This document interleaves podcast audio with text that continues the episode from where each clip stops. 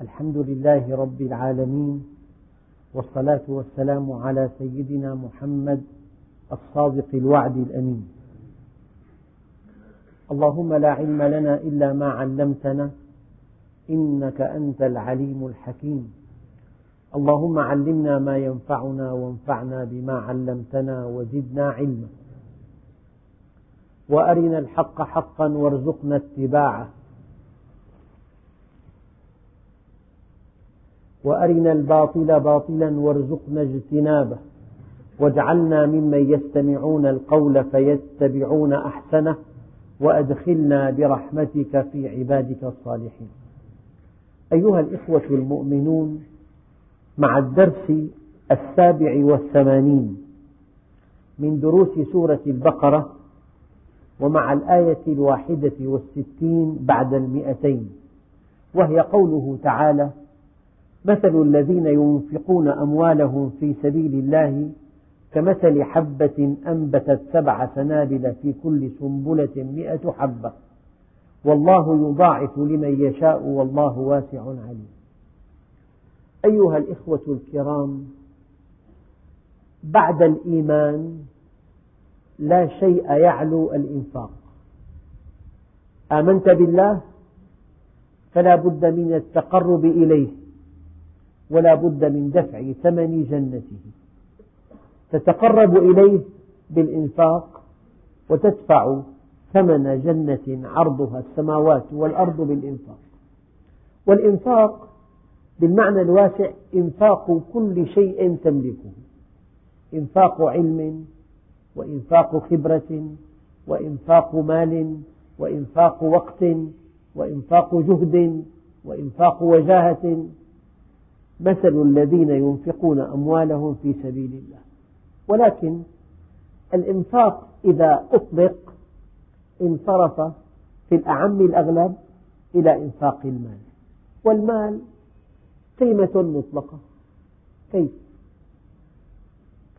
إنسان درس الطب ثلاثا وثلاثين عاما امتلك خبرة في معالجة المرضى يأتيه مريض يعالجه يأخذ منه ألف ليرة.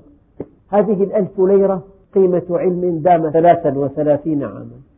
إنسان نقل بضاعة من مكان إلى مكان أخذ ألف ليرة. هذه الألف الثاني نقل بضاعة. إنسان صلح آلة أخذ ألف مثلا. إنسان آه، علم درس رياضيات أخذ ألف. فقيمة مطلقة للجهد البشري. المال في فلسفته قيمة مطلقة للجهد البشري. إنسان في عنده بضاعة لها ثمن. إنسان في عنده مواد زراعية لها ثمن. إنسان في عنده خبرات لها ثمن. إنسان في عنده خدمات لها ثمن. فأنت حينما تأخذ أجرا على عملك هذا الأجر يساوي جهدك. نقل مثلا سيارة رمل من مكان إلى مكان يكلف ألف ليرة فألف الليرة جهد بشري فهي قيمة مطلقة لهذا الجهد. فمعناها أنت حينما تنفق هذه الألف ماذا أنفقت؟ أنفقت جهدا أنفقت جهدا يساوي أربع ساعات بعمل شاق. فأنت أنفقت جهدا مضنيا حينما أنفقت الألف أنفقت جهدا. الطبيب إذا أنفق ألف أنفق علمه والمدرس إذا أنفق ألف أنفق علمه أيضا والمحامي أنفق علمه والمهندس أنفق علمه والبائع أنفق خبرته في الشراء والبيع والصانع في صناعة معينة. والذي أدى الخدمات أنفق خدماته مقابل ألف. فالمال قيمة مطلقة للجهد البشري. مثل الذين ينفقون أموالهم في سبيل الله كمثل حبة أنبتت سبع سنابل في كل سنبلة مئة حبة. يعني كأن الله سبحانه وتعالى خلقنا كي نربح عليه. يعني أنفق حبة تأتيك مئة ألف حبة. تأتيك سبعمائة ألف. تأتيك أعداد لا تعد ولا تحصى مثل الذين ينفقون أموالهم في سبيل الله كمثل حبة أنبتت سبع سنابل. أنا مرة كنت في الغوطة الشرقية. أطلعني أخ كريم صاحب بستان هناك على حبة أنبتت خمسا وثلاثين سبلة. أخذت سبلة واحدة وفرضتها وعددت قمحها فإذا هو خمسين قمحة.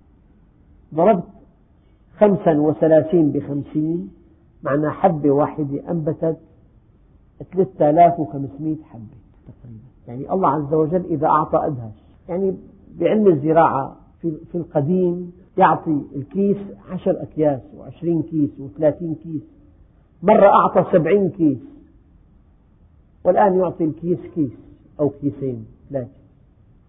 فالله عز وجل يضاعف لمن يشاء.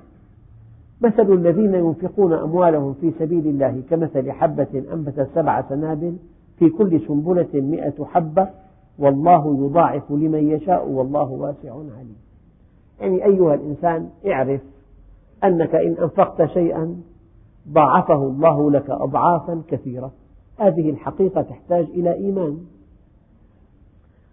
أنت حينما تؤمن أن كل شيء تنفقه يضاعفه الله لك أضعافا كثيرة وحينما تؤمن أن كل شيء تنفقه يعلمه الله عز وجل أنت بحاجة إلى حقيقتين. إلى حقيقة أن الله يعلم وأن الله سيعوض. لذلك ما في إنسان مؤمن إيمان قوي إلا ويبادر إلى الإنفاق لأنه يعلم علم اليقين أن الله يعلم وأن الله سيضاعف أضعافا كثيرة. والله أيها الإخوة يعني سمعت قصص حول هذه الآية والله لا تعد ولا تحصى. والله عشر أضعاف الحد الأدنى وأضعاف مضاعفة لا يحصيها إلا الله عز وجل. نظير الإنفاق. وكأن هذه الآية تشجع المؤمنين على الإنفاق. الذين ينفقون أموالهم في سبيل الله. يعني الإنفاق هناك إنفاق كثير ليس في سبيل الله. من أجل أن تنال إعجاب الآخرين من أجل أن تلفت نظرهم من أجل أن تعلو بينهم من أجل أن تستزلمهم من أجل أن تملك ولاءهم من أجل أن تحقق مآربك معهم من أجل أن تستخذيهم وهناك إنفاق في سبيل الله. الإنفاق في سبيل الله يحتاج إلى إيمان كبير كي يتولد عن هذا الإيمان الكبير نية خالصة لله عز وجل. يقول عليه الصلاة والسلام إنما الأعمال بالنيات. إنما الأعمال بالنيات أي أن قيمة العمل منحصرة في نيته. قيمة العمل منحصرة في نيته فقط. الذين ينفقون أموالهم في سبيل الله ثم لا يتبعون ما أنفقوا منا ولا أذى. الإنسان لضعف إخلاصه يمن على من أعطى. قد يقول له لحم كتفك من خيري لولا عطائي لما كنت إنسانا محترما. لولا عطائي لما نلت هذه الشهادة. لولا عطائي لما كنت تاجرا. كل ما عندك من خير بسببي هذا هو المن. أن تذكر الذي أعطيته بعطائك. مرة وراء مرة وراء مرة حتى يتأذى وحتى يخرج من جلده منك. الذين ينفقون أموالهم في سبيل الله. الإخلاص لا يتأتى إلا من إيمان. والإيمان أساسه التوحيد. وما تعلمت العبيد أفضل من التوحيد. وحينما تعمل لوجه الله الكريم لا تحتاج إلى من يمدحك ولا إلى من يثني عليك ولا تحتاج لا إلى رخامة تعلق على جدار المسجد ولا إلى كتاب شكر ولا إلى تنويه في جريدة. إنك تبتغي بهذا وجه الله عز وجل وتحتسبه عند الله. الذين ينفقون أموالهم في سبيل الله في سبيل الله في الطريق الموصل إلى الله. ينفق ماله ليقرب الناس إلى الله. ينفق ماله ليعرف الناس بالله. ينفق ماله ليطعم, ليطعم المحتاجين والفقراء في سبيل الله. ثم لا يتبعون ما أنفقوا منا ولا أذى. لا يتكلم. قاعدة ذهبية. اصنع معروفا مع إنسان. ينبغي أن تنسى هذا المعروف. وكأنك لم تفعله أما إذا صنع معك معروف ينبغي ألا تنسى هذا المعروف. حاول ألا تنسى الذي أخذت وأن تنسى الذي أعطيت. معظم الناس على العكس. مهما قدمت لهم من خدمات ومن أعمال طيبة هي في طي النسيان. أما إذا فعلوا فعلا طيبا يملؤون الدنيا صراخا وبيانا ولفت نظر وإشارة إلى هذه الأعمال. كلما ضعف إخلاصك على صوتك بالعمل الصالح. كلما ضعف إخلاصك أردت أن تنتزع إعجاب الآخرين بعملك الصالح. لذلك هذا الذي يريد أن يعلن عن أعماله ضعيف في إخلاصه بعيد عن مرضاة ربه لا يراقب الله في أعماله. الذين ينفقون أموالهم في سبيل الله ثم لا يتبعون ما أنفقوا منا ولا أذى. لهم أجرهم عند ربهم. بس التوضيح. إذا قلت لك لك أجرك عند الملك. الملك ماذا يعطي؟ يعطي عطاء كبيرا. يعني أقل عطاء له بيت أو مركبة أقل عطاء. لك أجرك عند الملك. يعني عند من يعطي بلا حساب. عند من يعطي عطاء ثمينا فكيف إذا كان أجرك عند ملك الملوك؟ الذين ينفقون أموالهم في سبيل الله ثم لا يتبعون ما أنفقوا منا ولا أذى لهم أجرهم عند ربهم ولا خوف عليهم ولا هم يحزنون. أيها الإخوة الكرام إن من أجل القربات إلى الله عز وجل إنفاق الأموال. الأموال كما قلت في بداية الدرس تعبير عن جهد بشري. يعني أحيانا مدرس يجلس مع الطالب ساعتين أو ثلاثة ويتقاضى خمسمائة ليرة. إذا رأى فقيرا فأعطاه هذه الخمسمائة ليرة. ماذا أعطاه؟ أعطاه أربع ساعات من جهده من التركيز من محاولة تفهيم هذا الطالب الكسول. هذا جهد كبير. هذا الجهد قبض ثمنه خمسمائة ليرة. حينما أنفقها أنفق جهده. نعم. لذلك لهم أجرهم عند ربهم ولا خوف عليهم في المستقبل ولا هم يحزنون على الماضي. يعني ما من آية تملأ القلب طمأنينة كهذه الآية. لا خوف عليهم في المستقبل ولا هم يحزنون في الماضي. المستقبل مغطى بعدم الخوف. والماضي مغطى بعدم الحزن. الإنسان يتحسر أحيانا على شبابه الضائع الفائت ويخاف المستقبل المظلم. هذه حالة أهل الإعراض عن الله عز وجل. نادم على كل شيء خائف من كل شيء. المؤمن بالعكس لا يخاف في المستقبل لأن الله ضمن له المستقبل. قل لن يصيبنا إلا ما كتب الله لنا. ولا يندم على الماضي لأن خطه البياني صاعد بانتظام ولأن الزمن في مصلحته. إن الزمن يقربه من جنة ربه. قول معروف ومغفرة خير من صدقة يتبعها أذى يعني أنت إذا اعتذرت بأدب جم أو إذا نصحت أو إذا ابتسمت أو إذا وجهت يعني قول معروف. تعرفه النفس أنه حق. خير من صدقة يتبعها أذى. يعني درء المفاسد مقدم على جلب المنافع الصدقة فيها نفع للمتصدق. إذا درأت المفاسد لم تمن ولم تؤذي أفضل من أن تتصدق وأن تمن وتؤذي لذلك قال الله تعالى قول معروف ومغفرة خير من صدقة يتبعها أذى. والله غني حليم. يعني هذا الذي خلق عملا صالحا وآخر سيئا. هذا الخلق أمره إلى الله عز وجل. ليتها لم تزني ولم تتصدق. يعني مثلا فليتك لم تنفق ولم تمن على هذا الذي أنفق إذا أنفقت ينبغي أن تسكت. في قاعدة عامة إذا عملت عملا صالحا ينبغي أن تصمت وأن تحتسب هذا العمل لله. أما الحديث أعطيته منحته وهبته فضلت عليه. لولاي ما صار زلمة لا بصير بدون زلمة كلام فارغ يقوله معظم الناس. لحم كتافه من خيري مثلا. ما هذا الكلام. كلام فيه بعد عن الله عز وجل. قول معروف ومغفرة خير من صدقة يتبعها أذى والله غني عن هذا المتصدق حليم على منه وأذاه الله عز وجل يحلم على معاصي العباد. غني عن عن صدقة هذا المتصدق. يعني وإن تتولوا يستبدل قوما غيركم ثم لا يكونوا أمثالكم. وإن تتولوا يستبدل قوما غيركم ثم لا يكونوا أمثالكم.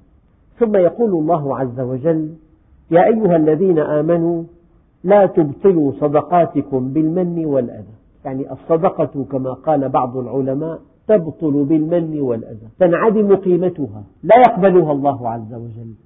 قال بعض العلماء لا يكتبها ملك الحسنات. إذا في معها من وأذى. يا أيها الذين آمنوا لا تبطلوا صدقاتكم بالمن والأذى.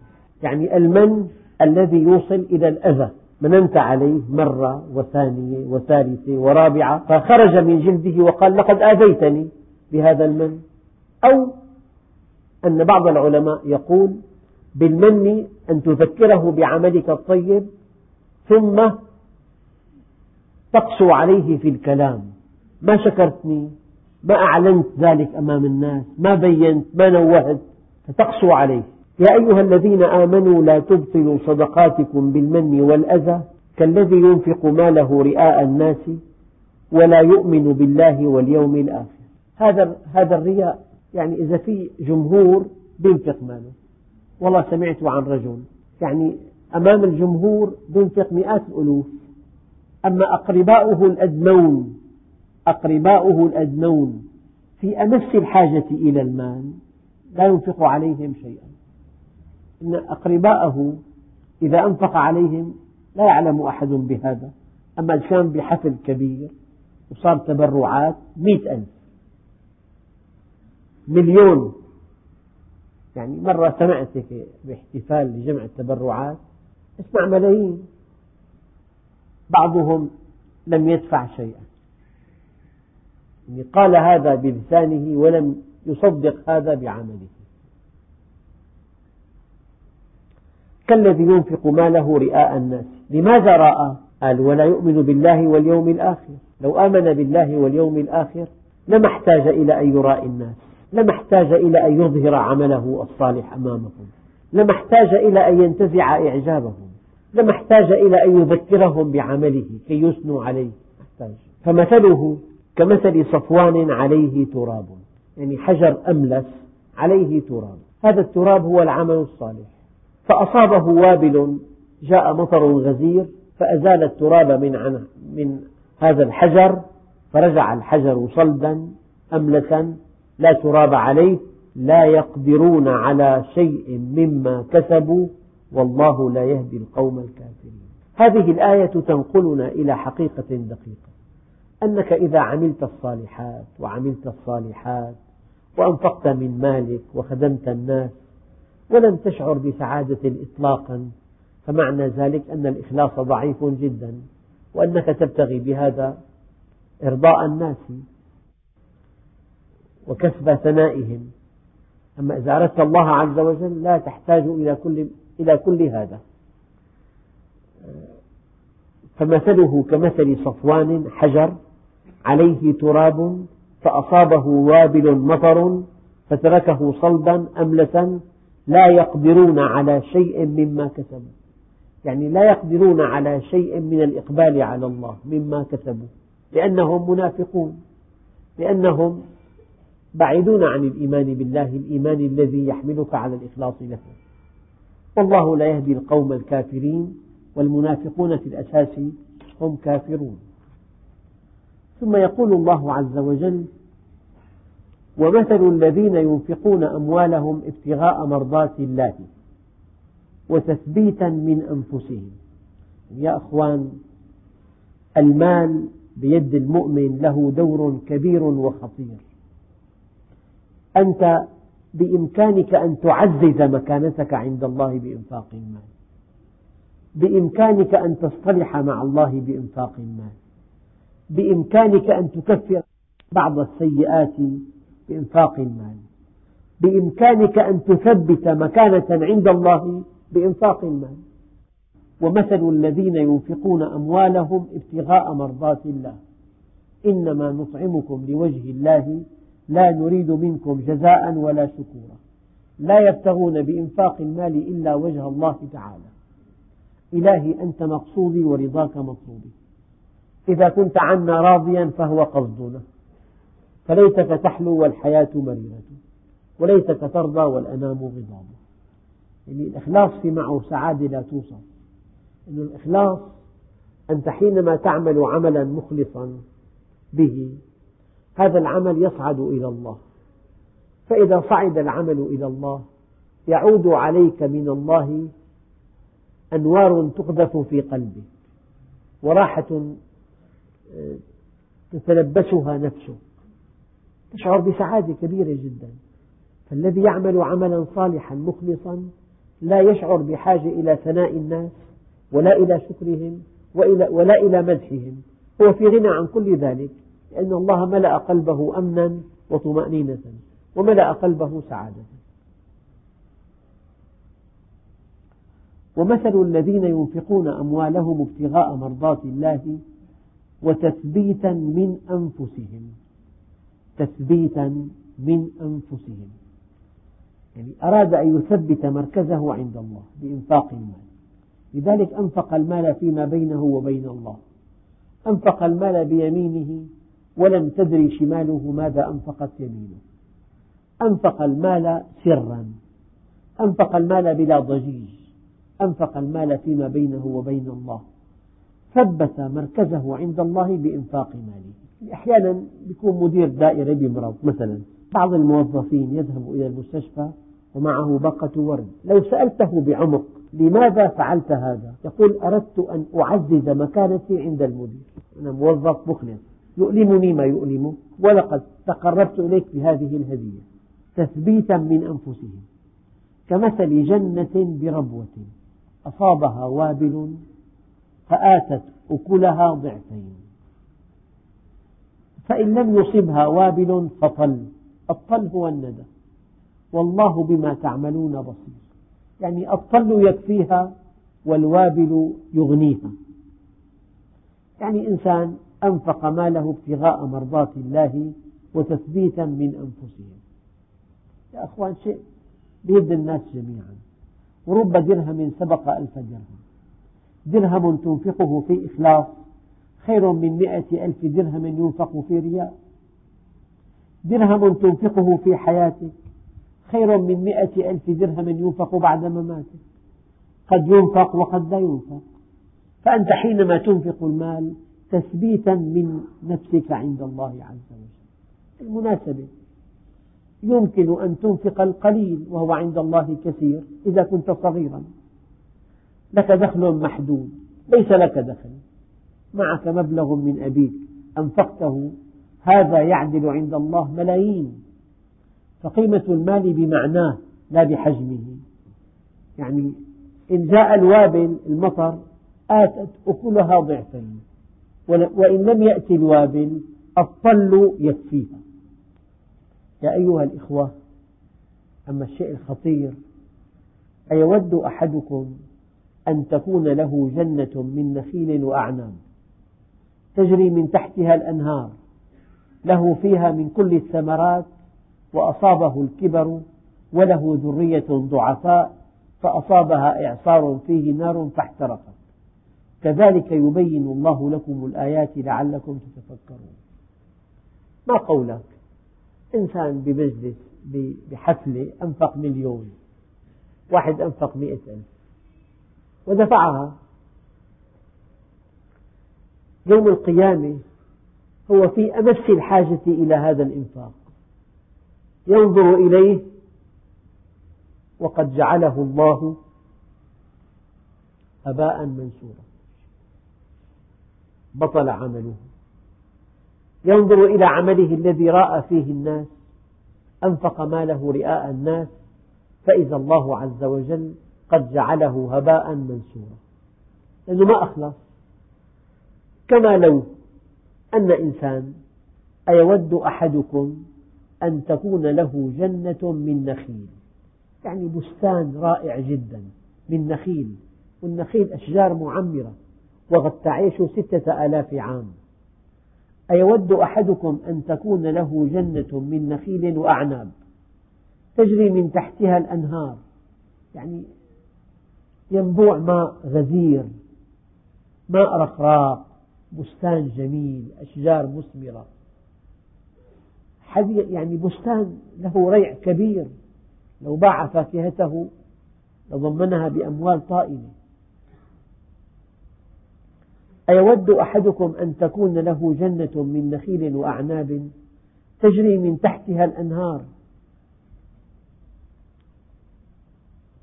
له فيها من كل الثمرات وأصابه الكبر تقدم في السن فعجز عن العمل.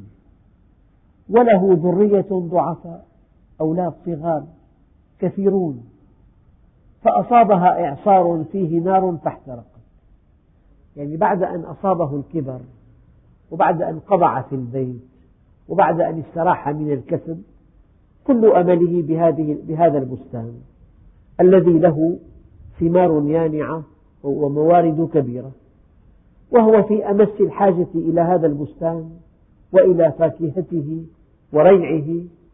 أصاب هذا البستان إعصار فيه نار فاحترق وذهب كل ثمر هذا البستان وله ذرية ضعفاء.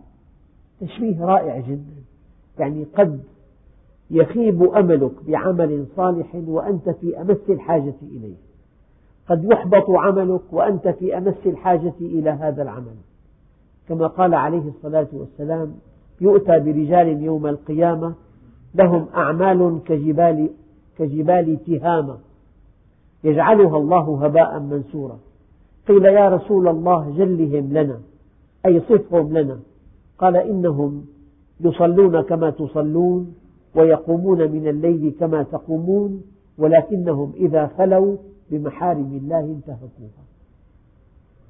فإذا الإنسان فيما بينه وبين الله يعصيه وفيما بينه وبين الناس يطيعه.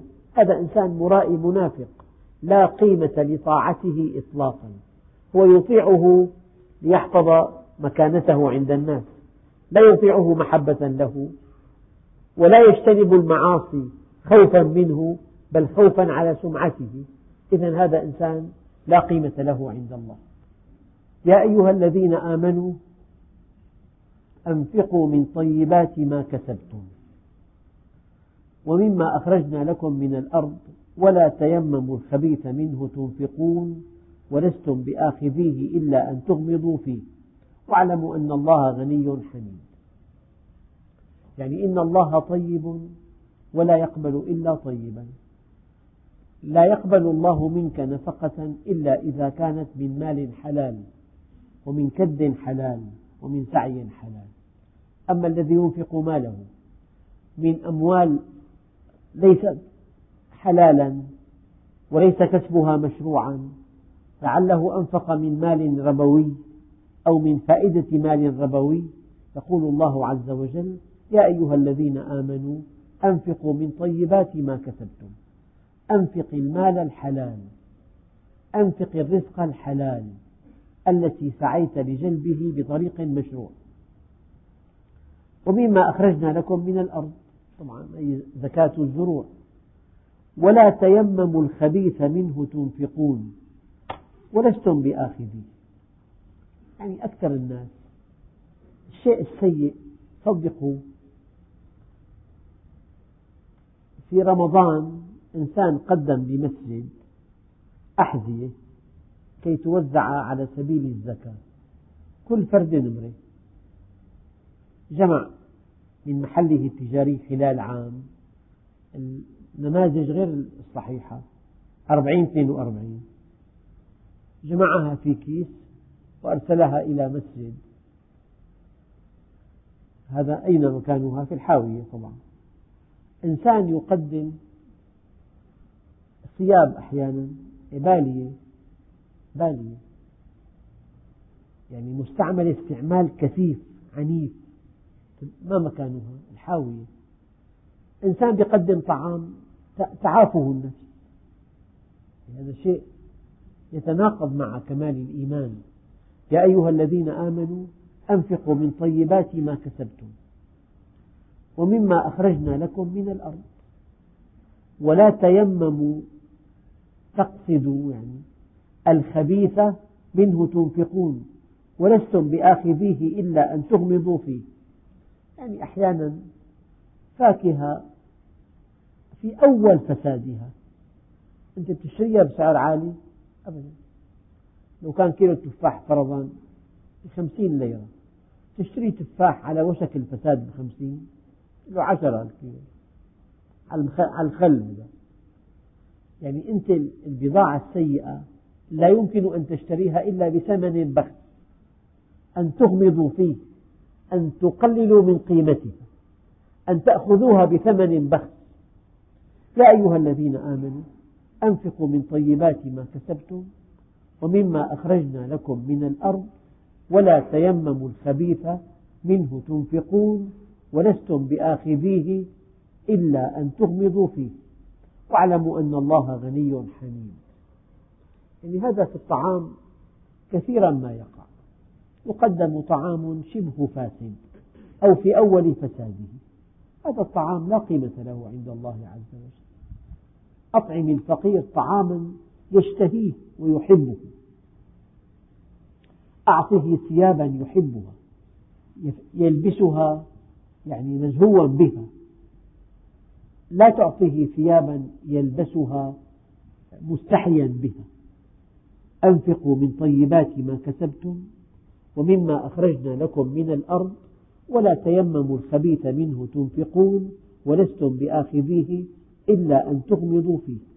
واعلموا أن الله غني عن هذا العمل. الذي تشوبه النقيصة. حميد أيضا. لو أنكم أنفقتم نفقة من كسبكم الحلال من شيء نفيس كان يحمدكم ويعوض عليكم أضعافا مضاعفة. أخواننا الكرام يجب أن تتعلم عن خصائص الشيطان. الشيطان يعدكم الفقر. حدثنا أخ. كان له والد من علماء دمشق. قال له يا بني أدب نفسك. قال له كيف؟ قال له إذا أردت أن تنفق مئة ثم جاءك وسواس من الشيطان دعك من هذا الإنفاق ضم هذا المال إلى جيبك. عاقب نفسك. كيف تعاقبها؟ أنفق مئتين. كلما جاء الوسواس ليمنعك من أن تنفق أنفق الضعف. بهذا تؤدب النفس وتعلمه. الشيطان يعدكم الفقر ويأمركم بالفحشاء. والله يعدكم مغفرة منه وفضله. يدعوك إلى الزنا إلى مخالفة الحرام إلى أن تملأ عينيك من المال من حسنوات الطريق. إلى اقتراف المعاصي والآثام. يدعوك إلى الفحشاء. وإذا أنفقت مالك في سبيل الله أخافك من الإنفاق. الشيطان يعدكم الفقر ويأمركم بالفحشاء والله يعدكم مغفرة منه وفضلا والله واسع عليم. فضله لا يحد. يؤتي الحكمة من يشاء ومن يؤتى الحكمة فقد أوتي خيرا كثيرا وما يذكر إلا أولو الألباب. يعني الحكمة أن تعرف الحق. الحكمة أن تعرف المنهج. الحكمة أن تحسن التصرف. الحكمة أن تقول كلمة مناسبة في الوقت المناسب مع الإنسان المناسب في القدر المناسب. أي الحكمة؟ الحكمة أثمن شيء تملكه.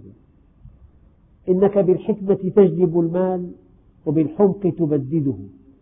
بالحكمة تسعد بامرأة من الدرجة الخامسة وبالحمق تشقى بامرأة من الدرجة الأولى. يؤتي الحكمة من يشاء والحكمة تؤتى ولا تؤخذ. تؤتى مكافأة للمؤمن. يؤتي الحكمة من يشاء ومن يؤتى الحكمة فقد أوتي خيرا كثيرا. يعني إن قارون كان من قوم موسى فبغى عليهم وآتيناه من الكنوز.